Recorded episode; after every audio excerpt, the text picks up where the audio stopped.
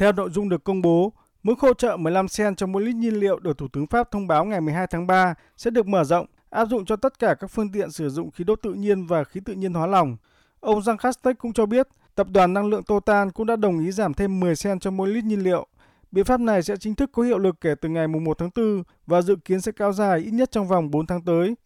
Nội dung cứu trợ thứ hai là hỗ trợ các doanh nghiệp có hóa đơn năng lượng chiếm trên 3% tổng doanh thu. Cụ thể, nếu các doanh nghiệp này có hóa đơn điện hay khí đốt tăng từ 40% trở lên, sẽ được nhận một khoản trợ cấp tương đương 50% chi phí năng lượng phụ trội và mức hỗ trợ cao nhất có thể lên đến 25 triệu euro.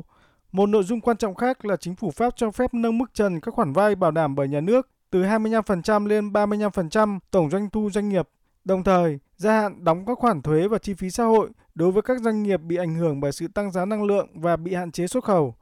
Kế hoạch cứu trợ mới cũng đặc biệt ưu tiên cho lĩnh vực nông nghiệp và ngư nghiệp. Theo đó, một gói cứu trợ trị giá 400 triệu euro sẽ được thực hiện để hỗ trợ người chăn nuôi đang phải đối mặt với giá thức ăn chăn nuôi tăng cao, trong khi ngư dân Pháp cũng sẽ được hỗ trợ 35 cent cho mỗi lít dầu diesel để bù đắp cho sự tăng giá năng lượng. Thủ tướng Pháp ông Jean Castex nhấn mạnh, Pháp cần phải chuẩn bị cho một cuộc khủng hoảng kéo dài và những tác động trở lại không thể tránh được từ các lệnh trừng phạt đối với nền kinh tế. Le plan de résilience que Kế hoạch cứu trợ kinh tế hôm nay có ưu tiên cao nhất là bảo vệ các hộ gia đình Pháp và các doanh nghiệp Pháp trước những tác động mạnh tức thời của cuộc khủng hoảng. Mục tiêu tiếp theo là bảo vệ tất cả các lĩnh vực của nền kinh tế, tránh nguy cơ phá sản và duy trì việc làm cho người dân.